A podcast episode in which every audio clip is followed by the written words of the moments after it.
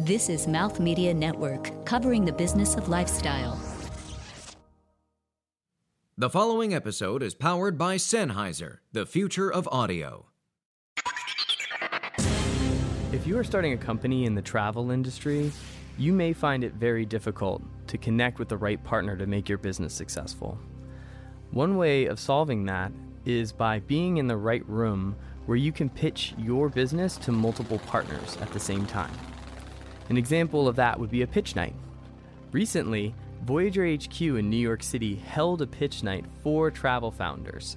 Coming up, you'll hear the experience in its entirety everything from the pitches, the feedback from the judges, and even the announcement of the winner.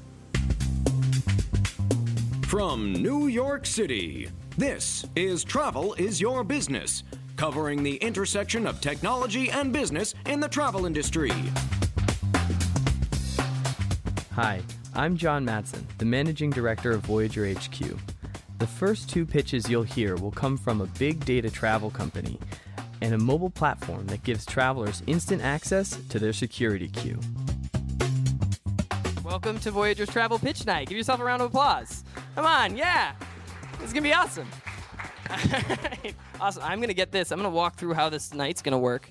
Tonight is about getting to see some really awesome companies talk about what they're doing and getting some real feedback from what the industry feels it needs and what we can do to move it forward together. So, um, without further ado, I'd like to introduce some of the uh, some of the crew. Uh, the judges here, thank you so much for being a part of this. This is uh, Carrie from Amadeus for Startups. Everybody give a round of applause for Carrie, our premier sponsor and partner. Thank you so much. Uh, Christophe Allard from Brussels Airlines. Thank you again. Round of applause. Come on, guys. He's got a lot of time and energy. You know, it's time and energy. Uh, Gillian Morris, founder of Hitlist. Rockstar, instrumental in starting this space as well. And then Werner from Verportal, a co-CEO. Give him a round of applause, everybody. Awesome. awesome. Um, okay, so this is how it's going to work. There's going to be um, four criteria that you all are actually going to be a part of. So, uh, business model, fundability, meaning would you invest in it? Uh, pitch presentation and product market fit. Uh, first up is going to be Well Traveled. Hi, everyone. I am Samantha Ruiz, the CEO and founder of Well Traveled. And I want to talk to you today about a big buzzword in the travel industry, and that is data. Because today's current data solutions are outdated. In fact, they don't even inform us with who our customers are. In fact, that's the biggest problem that travel executives say that they face in their digital strategies today. And that's because travel data is incomplete. Data companies have been focusing on click streams and understanding conversion points, but as a result, they only see a small part of the traveler's path to purchase. And we all know, and I'm sure that you guys have heard the word AI a lot lately, and it's going to completely disrupt the travel industry. But as a result, AI needs a lot of really, really detailed data to work. Well Traveled is going to be a is building the data platform that will understand the entire path to purchase. This will mean that we can better understand traveler preferences, create personalized travel experiences, and ultimately increase revenue by driving conversions. Oh. Sorry. Um, and to do this, we are using going beyond clickstreams. So the current path to purchase, data companies look at it like this. You go to a domain, you click around, you go to another domain, you click around. Eventually you go to Expedia, you do a search, you leave Expedia, you get served an ad that you don't click on, and eventually you go back to Expedia and purchase your flight. But this doesn't tell us anything about why this traveler wants to go to Seattle or what they want to do in Seattle. All we know is that they want to go to there. But we didn't even know that until they literally told Expedia that they wanted to go. Well, we're using natural language processing to go beyond clickstreams and identify trends in the user's path to purchase. All right, this means that we can um, fully understand where they are in their path to purchase, what their interests are, what their intents are, all in real time, and we're able to understand where they are in that path to purchase, how far along they are. As you guys know, this is a huge market opportunity. Uh, this year, the, the global travel industry will spend near over $44 billion on data and analytics. And over the past three years, the US travel industry will have increased their budgets and data by 512%. Um, as you guys know, there's a ton of travel companies in the US. Um, and we're using a data as a service model. So that means that every single travel company can actually incorporate our solution into all of their products and offerings. This means marketing, product, booking. All of these elements can be personalized using our data. We're partnering with a lot of different solutions in order to make this happen. We're partnering with travel publishers to get data in real time, uh, brands to incorporate our data into their solutions, and finally, we have corporate partnerships as well that are putting our data into their real time products. To date, data companies have focused on either scale and having huge data sets or detail, which means that they haven't been able to have both. Well traveled, since we're able to look at the entire path to purchase, can scale our data set as well as get a lot of really, really detailed data on each of those customers. Next. Uh, we have a lot of competitive advantages by doing this. Not only are we able to see the full picture of the path to purchase, but it's a very difficult model to replicate because we have all of these direct partnerships. We're travel focused, which means that we're able to use our NLP to hone in and truly understand every element of the traveler's path to purchase. Uh, that data set is huge. Um, once again, the data partnerships give us real time access to data, which means we don't have to rely on lookalike modeling or one to our data is actually a one to one match. And finally, the NLP that we use gives us exclusive insights into the traveler's preference and intent. We have a fantastic team. Uh, my background's in digital media and ad tech. Uh, I also played in the travel influencer space for a little bit. And uh, my technical team has more than 20 years combined experience building full stack data platforms and leading data teams at startups such as Meetup and Bitly. We have two great advisors as well. We've been really busy. Uh, we launched our closed beta in July. Since then, we've secured 38 partners, uh, including Neustar, which is another data company who's integrating us into their solutions. Um, we've seen a 250% increase within our data set, uh, and we will be launching our first data segments in Q1 of this coming year. We'll be launching that in um, publicly in Q1 of 2019. Uh, we're currently looking for fundra- or we're currently fundraising. We're looking for 500k, um, and we're also looking to bring on uh, beta partners. So if anyone's interested in that, please let me know. Oh, and my five minutes is up. Okay. Um, yep. Thank you, guys.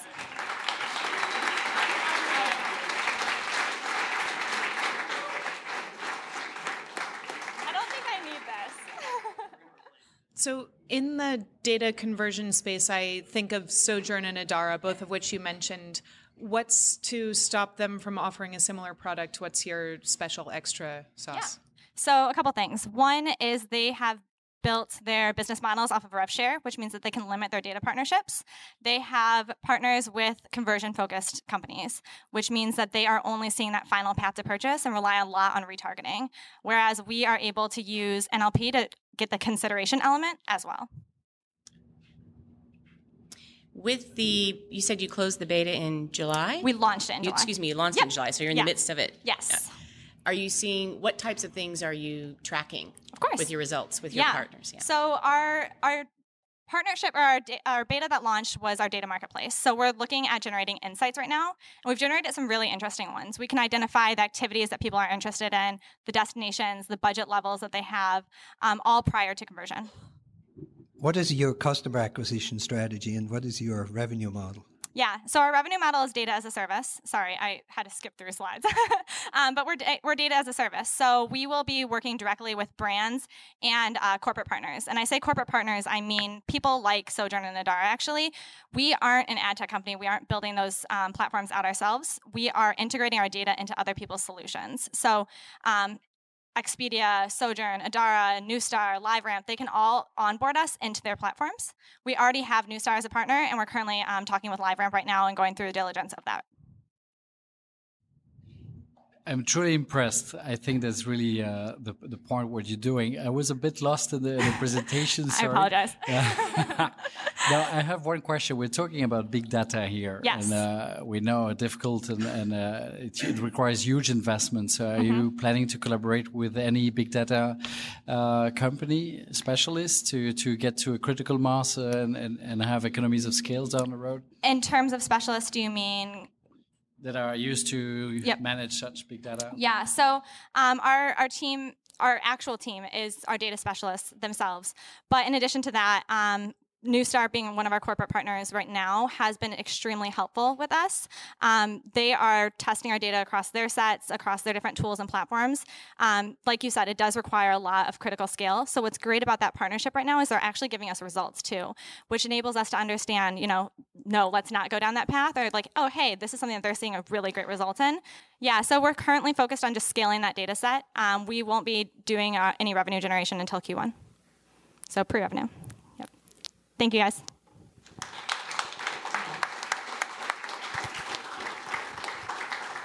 All right. Uh, next up, I'm really excited to introduce Rebecca Lima, founder of Ment.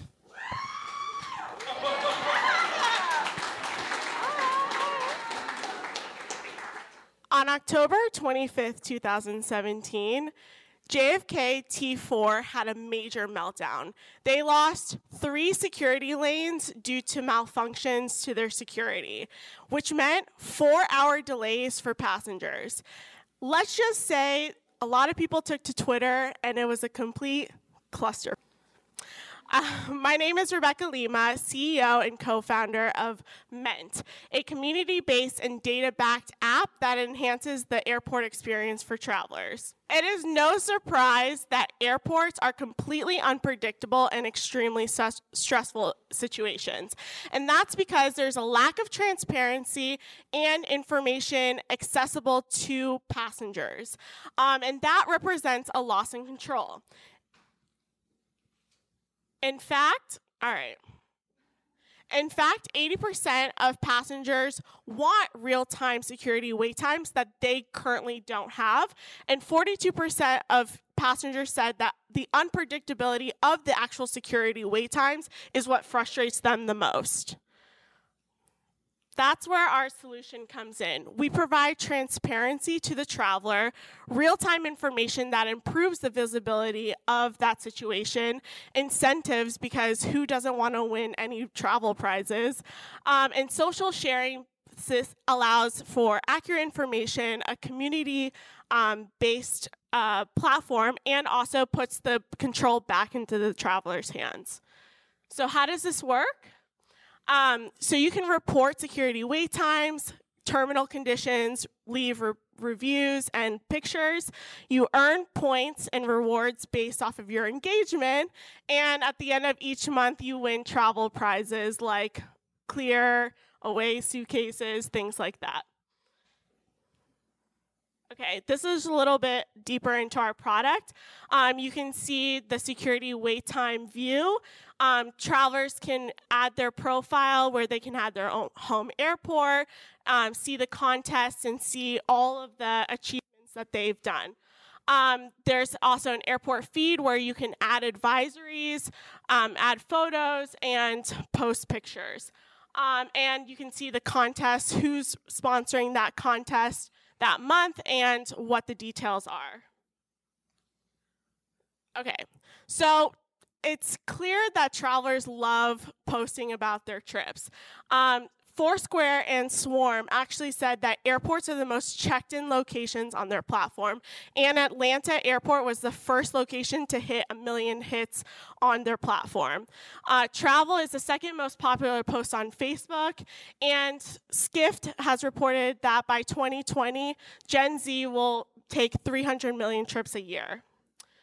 And we sit in a really interesting market. Um, we're in the location based uh, service market, and it's growing year over year. And by 2020, it'll reach 70, 79 billion our target market is the 30th busiest airports in the US, and we are currently running our beta test at JFK currently, and we found some really interesting early findings.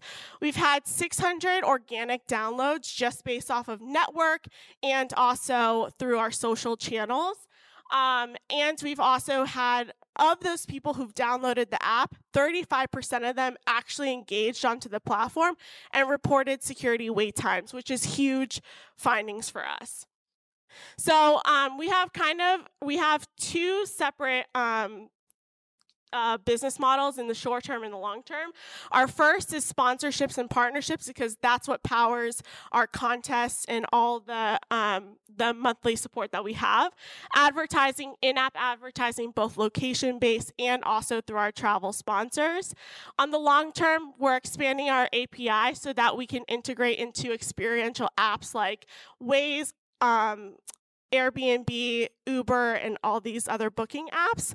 And the data cell is really important back to the airports, the concessions, the vendors, because currently they have no way of knowing who's actually sitting at their restaurants or buying their product. Our progress, we graduated from an accelerator. We've launched our MVP at JFK. We secured some capital. We've been in talks with Port Authority on a partnership, um, and we're expanding the app. We're actually launching LaGuardia in Newark um, in about a week and a half, and we're going to be deploying 10 major airports by the end of the year. Um, our team, I have an aviation background. I graduated from Embry-Riddle Aeronautical University. My entire network is aviation based. Um, I've been in the industry for since I was born. um, and I've traveled a lot. So is my co-founder, my co-founder Kaya, who's sitting in the front row. Um, she's an experienced and seasoned road warrior, and this is why we're the best.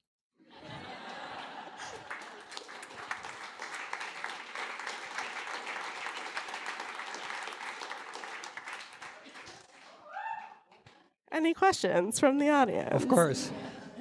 You got a lively backup audience there. Oh, I know. I paid them. So I, I, I think, oh, I see.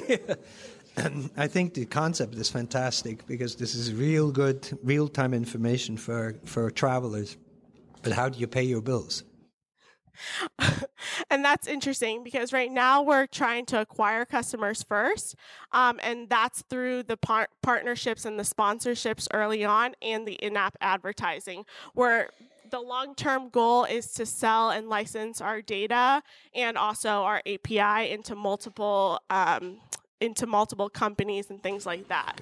So for the customer, it's free. So you're, yes, you're looking yes. for other revenue channels. Yes. Okay. Thank you. Yeah, um, it sounds like the Waze of the security line. I yes. love it. it's funny because uh, I had an offsite at Brussels Airlines two weeks ago, and we were reflecting on how to experience our customer experience at the airport, and we came up with the exact same concept.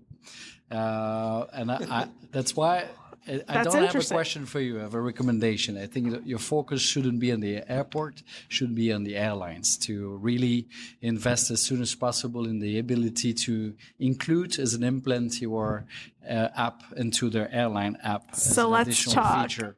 I, re- I really love it. Uh, Thank you. And I think as a, as a as a gift, what is in it for the customer at the end of the day, for those who participate and share data, you could think of uh, giving the opportunity to access specific barcodes that give access to fast lane services. Exactly. So there is an immediate benefit to them. Exactly. Uh, and lounge passes yep. and so I think travel that's, uh, credits. that's great. Yeah, very tangible, very nice. Thanks.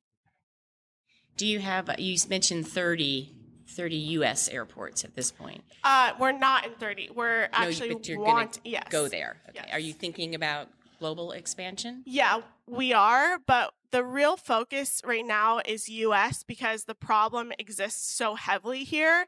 Like if you look at European airports and also um, like any Middle Eastern airport, they actually really focus on uh, the customer experience, whereas here it lacks a little bit, and that's why we were focusing so heavily on US before we expand internationally.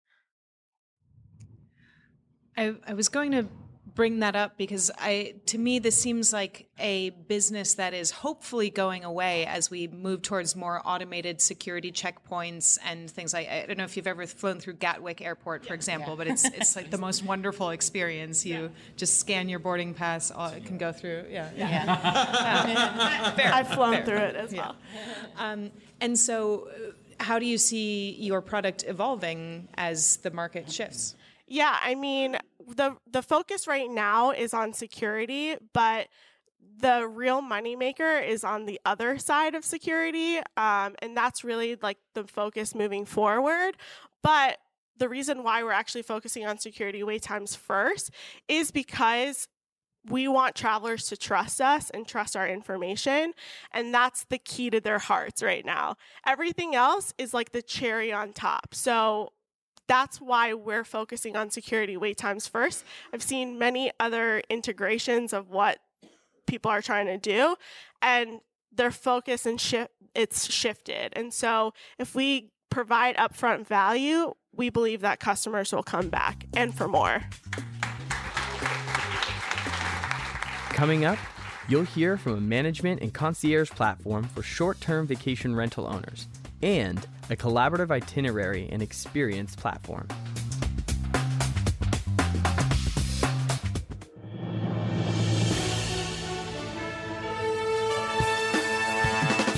Hey, everybody, this is Vikram Iyer, former advisor to President Barack Obama.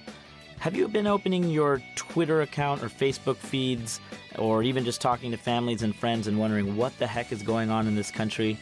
Well, it's not as bad as you think, but we're going to unpack that for you. Join me at the American Enough podcast on the Mouth Media Network as we unpack the policies, executive orders, and daily kerfuffles that are shaping not just this administration, but the modern face of America's politics. Episodes available at AmericanEnoughPodcast.com and everywhere the best podcasts are found. Keep up with the show on Twitter, Instagram, and Facebook at Travel Biz Show. That's Travel B I Z Show. Our episodes are available on iTunes and Google Play and online at travelisyourbusiness.com. Plus, there are a lot more great shows on Mouth Media Network. Take a trip to mouthmedianetwork.com to enjoy them all. And remember, we love fan mail. Drop us a note to say hi, suggest a guest, or if you'd like to become a sponsor on the show, email us at travelbizshow at mouthmedianetwork.com. Uh, I'd like to introduce Matt Lerner, founder of Metro Butler.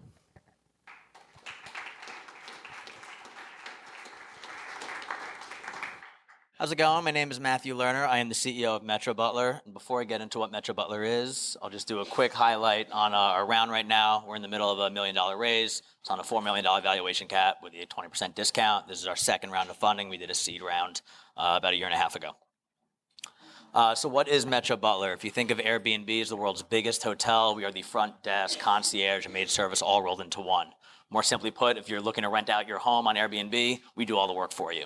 Uh, I got into this business when a couple of my friends who were consultants talked about how much they were spending on their New York apartment and they were never living there. So I asked them, why aren't you renting it out on Airbnb? And they all had the same complaints. It's too much work. Uh, I'm, I'm, in a boardroom or I'm on a flight. I don't know how to price it. So you hear enough of those complaints over and over and you think, well, maybe I can address this. That's what we did when we built Metro Butler. Um, and we set up a dashboard um, so that people could log in and list the dates that they're going to be gone. We set up the operations and logistics team to help them drop off the keys, clean the uh, home, and then set all of the uh, the rental and booking and payment routing uh, for them while they're gone. Um, so uh, our revenue model is very simple. We take 25% of the listing uh, booking price. Um, we've been doing this about a year and a half now. Um, our average booking is about $1,200. Uh, we take about $300 off of that. We actually make money on the cleaning spread as well, uh, which is nice. We pass that along to the guest. Um, traction, uh, over 4,000 nights booked uh, this year. Uh, we've served about 200 properties. Um, and then my favorite stat is right over here. Uh, we've improved our gross margins from 48%, uh, close to 70% since we're doing this, just operational efficiency. Um, we track everything on a revenue basis on a trailing 12 month average. This factors out seasonality when you're dealing with travel. People travel to New York a lot more uh, in the winter on holiday time than they do, say, in uh, February. So we always show things on a, a trailing 12 month basis so you can see the health of the business month over month going a year back. Uh, recent growth, uh, very simple. Um, you can see just the, the last couple months and the last quarter overall, how we've been scaling. Still very modest, um, but this has all been organic. We haven't spent any money on advertising, marketing, or sales. Um, this is just some SEO, people referring friends, um, and very simple uh, kind of tester campaigns. Um, one of the reasons why I wanted to start this company in the space that we did is, uh, and this is what's exciting for me, is really just the market size, how large uh, the market is for vacation rentals. Uh, but most importantly to me is how it's outpacing traditional accommodations. So you look at the hotel industry, it's growing 3% year over year. and the vacation rental industry is growing uh, 30% year over year. That means that as we grow and we take a larger and larger slice of the pie, but the pie is also growing bigger, uh, the opportunity to grow um, with the tailwinds um, is just massive and what excites me about this industry. Uh, for customer acquisition, I'll go through this very quickly. We see it as an organic, inorganic, and then alternate revenue stream. Our organic growth is how we're going to be using SDR campaigns and targeting consultants and people in various industries that travel a lot. Um, that will give us a little bit more strength to look into competitor roll-ups and market expansion to other cities. Um, and then that gives us enough power to actually set up the kind of partnerships um, and alternate revenue possibilities, which is selling our dashboard as a SaaS model to property managers around the country, around the world um, putting product in our homes. We've already done a deal with Quaker and with Pepsi um, because we have a lot of inventory and they want to get in front of people. Um, so this is kind of what you get to after you build out the first part, which is organic and inorganic growth. Um, our use of proceeds is going to be weighted very heavily towards uh, expanding our team and marketing. I'm not going to bore everybody with this. Um, our competitive advantage is pretty simple. Uh, we spent about two years researching the market and setting up our operational um, and logistical kind of hiccups um, to make kind of defensible moats, make it a lot harder for people to get into the market. We also built our own platform. Most people use like off the shelf white label services from other companies. We built our own calendar that connects via API to Airbnb and 30 other rental sites. Uh, our projections for the next two years are relatively modest as far as startups go. Um, this is going to be due to going to a couple of other markets, really just two or three, and then one or two roll-ups. So we already have our sights set on who we're going to be trying to acquire. Um, and we're going to be able to get to those kinds of revenues in the next two years. But I believe that's really just a smaller opportunity. The larger one to me is just the market itself. When you look at how many people are now starting to stay at Airbnbs over hotels and how that market is growing and the number of nights booked on Airbnb as a whole, the number of people that are now increasingly more comfortable with renting out their homes. We sit at the nexus of these two markets. That's how we make our money. It's an acceptance of the marketplace and it's also a validation of it and people spending time and money into renting out their homes and then renting out other people's homes. Um, exit strategy flows from there. Um, there's a lot of obviously different uh, verticals that we're looking at, but it's corporate travel companies, it's uh, the booking companies, it's hospitality companies. They're investing in the space. They want to diversify their inventory, and we're the company that's going to hopefully be able to make that move in the next couple of years. That's it.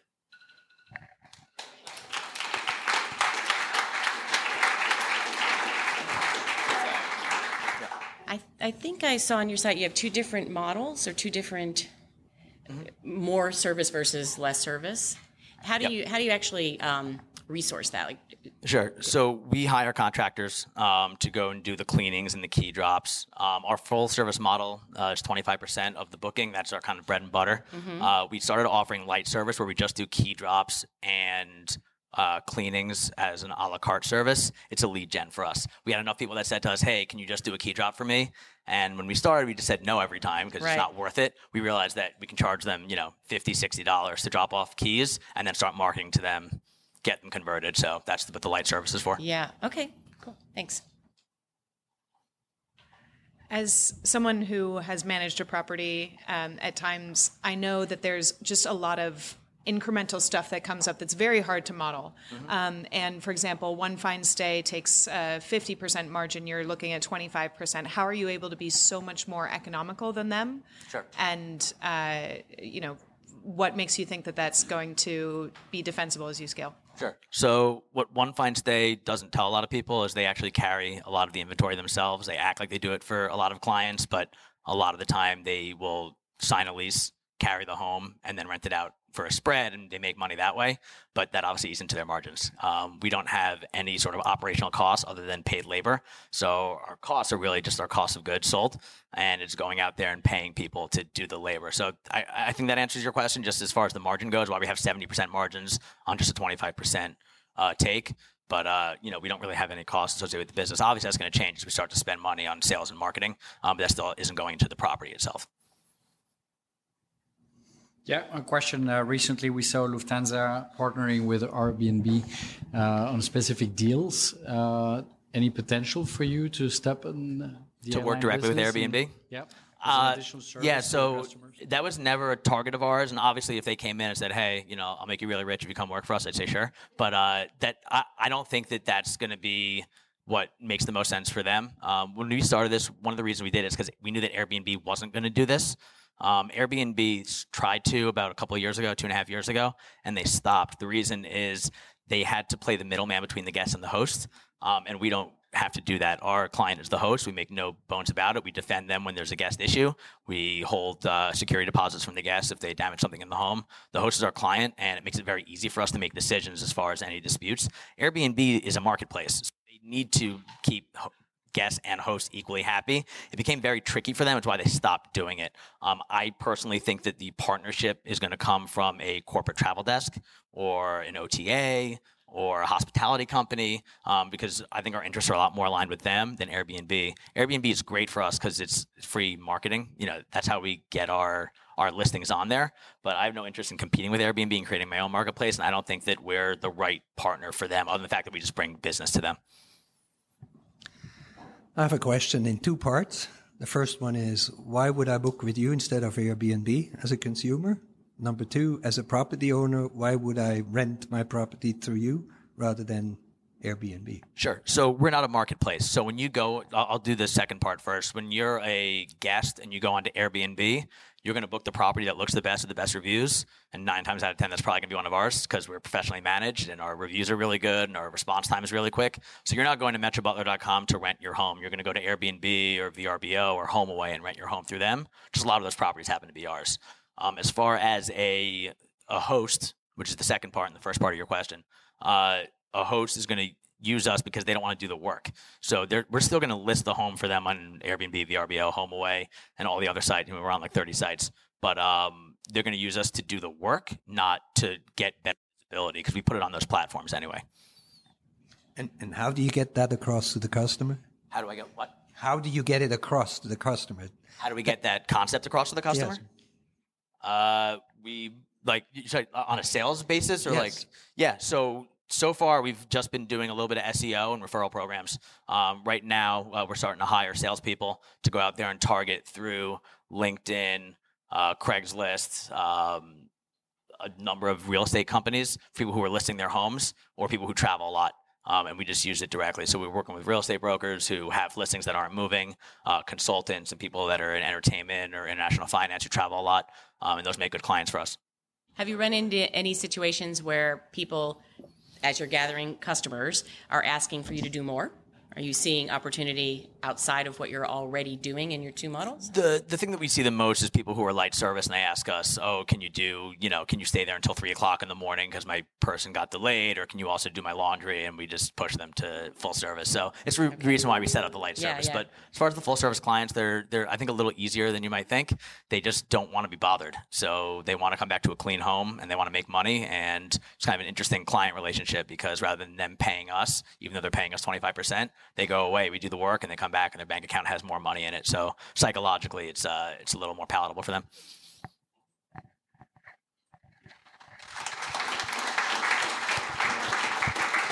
All righty. Good job, Matt. Um, all right, up next, we have the founder of UMapped, Lisa. Come on down. just click to the right and point it towards the computer.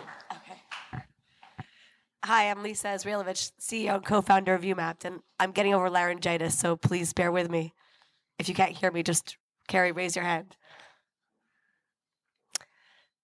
Craig Kreeger, the CEO of Virgin Atlantic, said that innovation is not always about technology. It's about considering the human experience. Yet, our industry continues to deliver fragmented solutions to customers that are often transactional, highly impersonal, and very much disjointed. We've all been there as travelers, as consumers, in terms of organizing travel. It's not really that easy. But if you put yourselves as you are in the shoes of the travel companies, it's even harder to connect the data when these travelers are going through all these six typical stages of travel, from dreaming all the way to traveling. Itinerary management is the glue that binds all of this together. And so if you're a travel facing company, if you're a if you're a consumer facing travel company that's looking to stay engaged with your customers, this is essential technology. The first slew of B2C itinerary management apps did a really good job basically organizing bookings, and consumers show that they like that. And now Google is adding to the mix, and they're starting to engage with your customers as well. We started by creating the first B2B to C collaborative itinerary experience for travel companies that helps them stay engaged with their customers before, during, and after their trips. We partnered with leading consortia and GDS companies, thank you, Carrie and Amadeus, who helped us connect to their marketplace and power this experience for their customers. We started with TMCs and tour operators, not by accident, because we knew that they would help us build out from the core this experience that we could then expand on, which we're in the process of doing today with online travel suppliers and technology partners. Customers whose apps are being powered by UMapped are building loyalty with customers, capturing additional revenue, and boosting productivity. In fact, Travel Leaders Group just this week actually took home gold at the Magellan Travel Awards for their mobile app, which is powered by UMapped. We have two products, and we do offer a white label experience, but we're very much an API driven technology that, in essence, is consolidating a lot of fragmented data and then delivering a really great real time interactive experience for the customers, either white labeled for the customers that we work for or integrated into their own applications through the API. Travelers are able to access their itineraries on any device and discover relevant, personalized suggestions at the right time in their journey. Over 3 billion air travelers gives us a global addressable market of over a billion dollars. But it's not just about UMapped. Putting personalized, curated offers in the hands of your travelers allows you to capture an additional portion of revenue while they're in destination and also collect better data about your customers. We're monetizing with license and subscription fees. And uh, for a company at scale, it's really a nominal subscription fee that you're paying for the immense opportunity to stay connected with your customer and, and earn that incremental revenue along the way. The world's tra- largest travel providers today are telling us that they're ready to connect, to sell, and to engage. And our team is excited to help them. Thank you.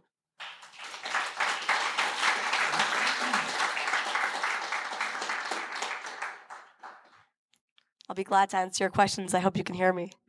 Can you speak a little bit more about how your team's expanding? I know that you, I mean, you've got a great footprint and you are scaling, so. Yeah, so uh, we're, ba- we're a Canadian company. We're based in Toronto. Um, initially, um, as we were working with the TMC space and with the tour operators, we really built out very much internally.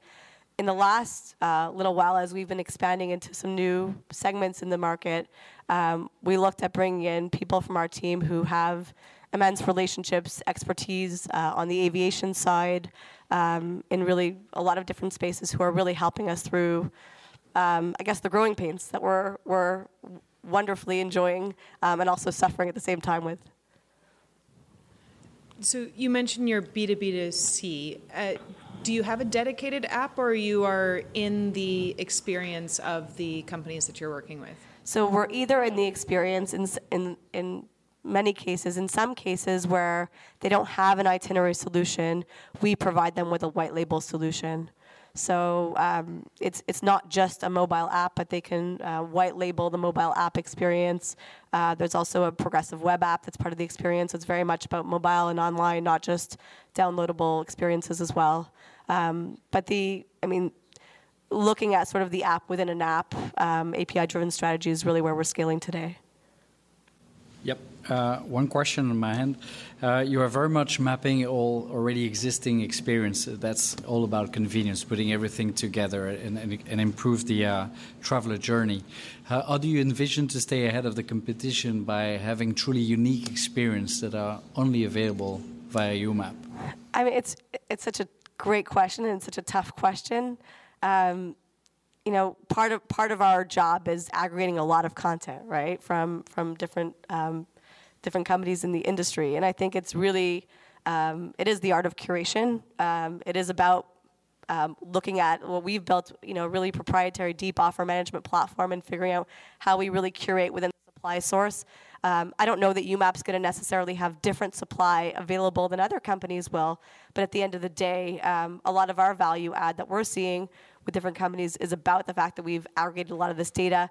But it's not just about that aggregation, it's about being able to then really dive a little bit deeper into really curating what's right. And it goes back, I don't know if you remember my presentation, but the true social collaborative approach, which is what really differentiates us compared to all these other data aggregating itinerary. Yes, we aggregate data, but on top of that all, you have to enable the, a conversation back to that customer for them to tell you what they're looking for. Um, and that I think is one of our bigger differentiators, not necessarily that we're going to have different content, um, if you will.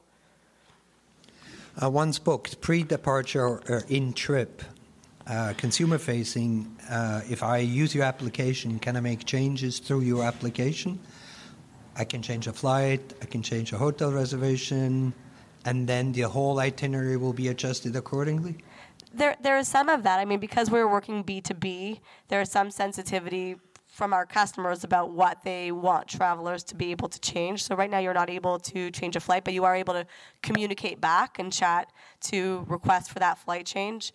Um, so I think the technology is available, but you can certainly also build, you know, on on the experiences and add new experiences. And it is very much about, from a revenue standpoint, growing attachment rates for companies to be able to attach additional revenue on top of their core products and be able to capture a percentage of that in destination spend that they're not currently seeing from their customers.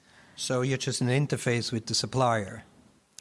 Well, I would say a little bit more than an interface, but certainly a GUI interface that brings a lot of relevant stuff together and makes life easier for the travel. Okay, so if, for instance, say I would like to shorten my trip, mm-hmm. I want to return a day earlier. Yeah. As I complete that transaction, will the hotel reservation automatically be altered as well? It will. Yeah. Okay. Yeah, it will. Yeah, it, it is. It's all real time. It's all live updated. It's just that our customers sometimes do put limits on what they enable. Uh, I was booking a, a, trip to Portugal the other day. It was funny uh, uh, through TAP Air Portugal, and uh, I hadn't completed my purchase, and they kind of stopped me from. Do, I had to call somebody up to get something done. So sometimes we encounter. Um, I think our limitations in terms of what we can do as a technology based on our customers. We're very much customer driven. And the, t- the 10 cents per trip is paid by whom? By the travel companies that, that license the technology from us. Yeah, not by the travelers. Yeah. yeah. Cool. Thank you. Thanks for bearing with my voice. Coming up next, the announcement of the winner. If you're a business decision maker, you should listen to this. The show you're listening to is produced by Mouth Media Network a podcasting network focused on the business of lifestyle. Because of our team's background and deep connections with brands, influencers, and ecosystems, we offer a tremendous opportunity to bring your company's message and products in front of decision makers from several verticals, including fashion, beauty, travel, materials and textiles, health and fitness, and lifestyle. To explore opportunities to partner, email us at podcast at mouthmedianetwork.com. And now, on with the show. All right. Last but not least, we have Ayal, uh, uh, VP Business Development for Riskified. Give a round of applause, guys. Thanks. Which one? Well, I was going to talk about foreign travel, but I'm thinking of raising money for flipping slides in the presentation. This one? Yeah, okay. So, fraud in travel, right? If you're selling online, you're going to deal with fraud as the merchant, and if you're a consumer and you ever got declined online, it's probably because either the payment system or the fraud system wasn't optimized, right? So, if we if you look at the ecosystem today, we have airlines and OTA in the middle, and they're basically affected by two big forces that are affecting them. Business requirements, right? You're selling online tickets, you might introduce hotels, you're expanding to new geographies, you have chatbots trying to sell on your channels, right? And you obviously have the fraudscape that's la- the landscape that's changing. So you have frauds are getting better and better, data breaches, and you have to keep up with them. And if those two forces are acting on you, what's usually happening is that you get an unoptimized experience internally for the airlines and OTAs. And we see three problems emerging out of that. You have problems of chargebacks, right? You just pay money on fraud. You have false declines, meaning someone good booked online, you didn't know it was a good customer, you're afraid to approve him, you declined him because you didn't you were afraid of the chargeback, the liability, and friction and operational cost. Friction is when people ask you to send a picture of your credit card standing to approve the order. Operational costs we'll discuss in a second. So to dig in a bit deeper, there's nothing else to dig in about chargeback. It just costs you money, and for travel with the low margin, it's very important, right? There's also a very big play between chargebacks and profitable routes, right? And but let's talk about operational costs. So this is one of our companies we're talking with right now. This is their internal process. So you have an order coming in. Then you have a rules engine. Based on the decision of the rules engine, you can go to manual review. That's people reviewing orders. If not, it can go to automatic decision. It's deemed risky, it goes to dynamic 3D secure. Dynamic 3D secure gets approved, but then it still goes to a manual review because you don't want that being counted against your Visa and MasterCard rules. And the problem is that every time you try to tweak something here, especially if you tweak it here, it affects your entire process. So you're immediate, you always, do I need more people? Can I tweak the rules? Am I going to integrate another data provider? And it's a nightmare. So that's one problem. Let's talk about what a false decline is. So this is a real order we approved. This is a 166 euro ticket from France to Spain and back one week in advance, considered semi risky. Credit card from Spain, billing address in France, booking from Algeria, and a very high risk score on the IP. So we were pretty easily able to approve this order because we look at a lot of other data points, and that is probably an order that will get declined on a lot of systems today or will go to manual review and cause a lot of friction with the customer. That's a false decline. So we talked about three problems false declines, one, chargebacks, and operational complexity. So let's talk about what happens when, when Riskified removes those problems, right? So we have a $2 billion OTA client. They start with us. I kind of hidden the numbers because I want to expose their name. But in general, it's the line that they started out with us with a 94% approval rate, jumped to 97% approval rate, 3% lift in sales. And you can imagine what does, that does to their margins because it's on hotels and airlines, and we approved a lot of their profitable routes and products. We eliminated their entire chargeback liability saved more than 4 million. I just put that number in. So basically, we gave them an optimized experience higher approval rates, zero chargeback, and a consistent performance. So, what do we actually do? So, we try to solve the problems we just discussed. So, for chargeback, we give a 100% chargeback guarantee by us on every order we approve. People send us their orders, we say yes or no. If it's yes, your chargeback protected by us, comes back as a chargeback, we'll refund the money false declines, we give higher approval rates than our customers have. Our statistics usually show that when people send us their declined orders, we approve 30 to 70% of those orders. And we don't contact customers and we don't do it via a review team. We do it all using our technology. And pricing is aligned to our customer's model. We only charge on approved orders. We don't make any money if we decline an order. So let's talk about some what the experts are saying about us. And you might think this is a consulting company, but it's not. It's what let's jump twice. The fraudsters, right? These are dark web fraud firms. This is Farfetch is one of our customers, a physical goods customer. And I'm trying to call Farfetch over the phone. Unlikely to succeed. Use Riskified to screen suspicious orders. Why not try something unprotected? Right? So they move on. Yeah. Last thing is Nike and Foot Locker, and this is our customers.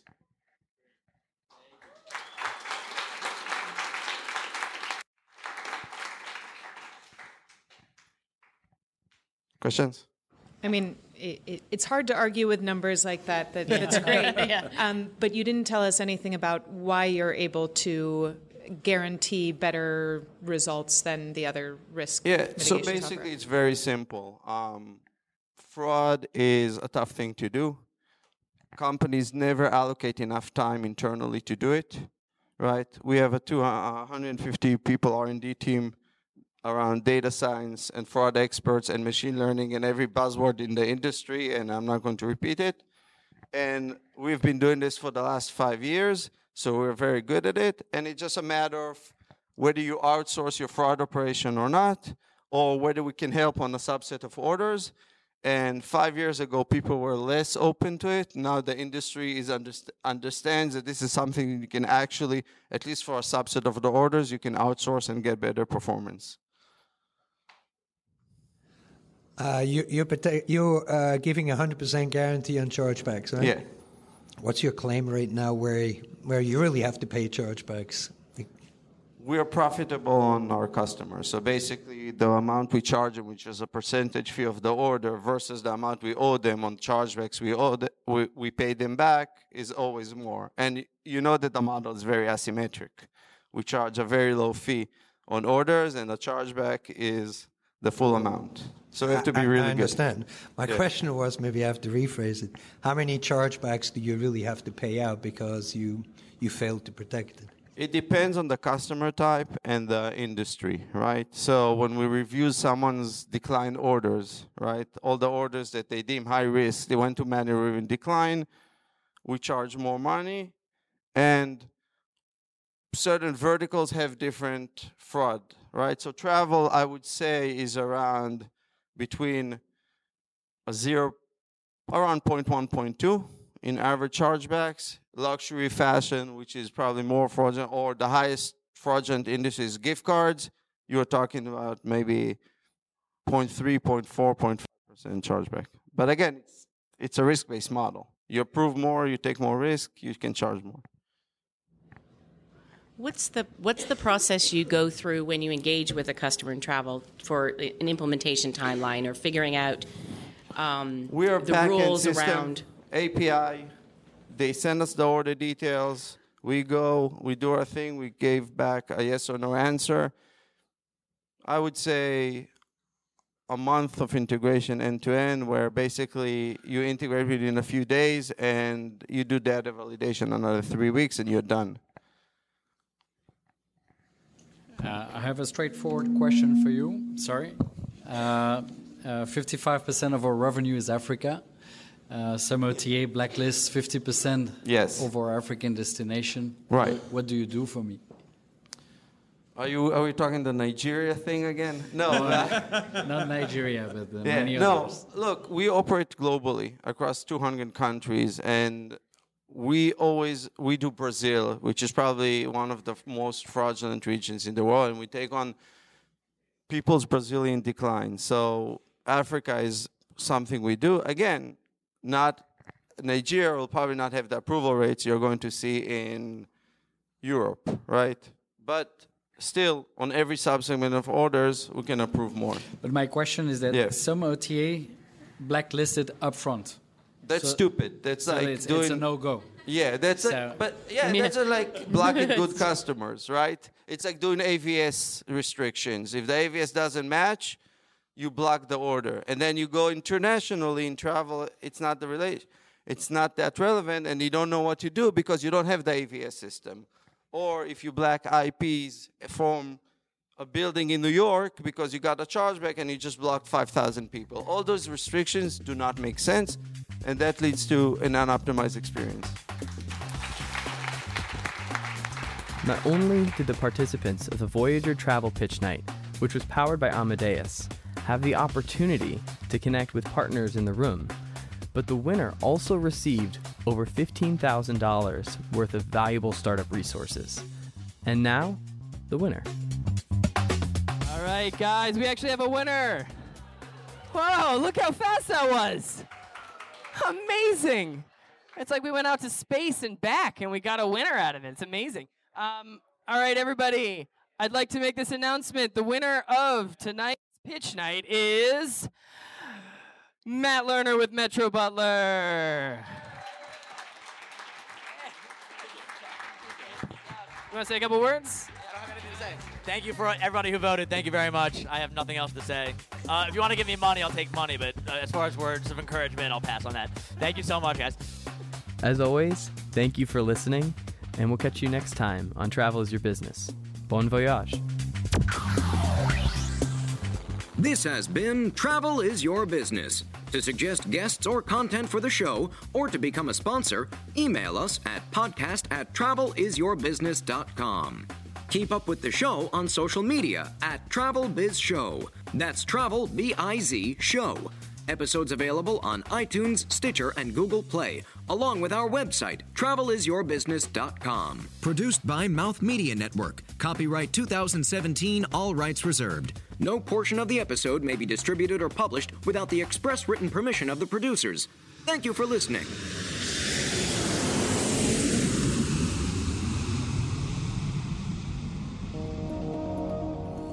This is Mouth Media Network, covering the business of lifestyle.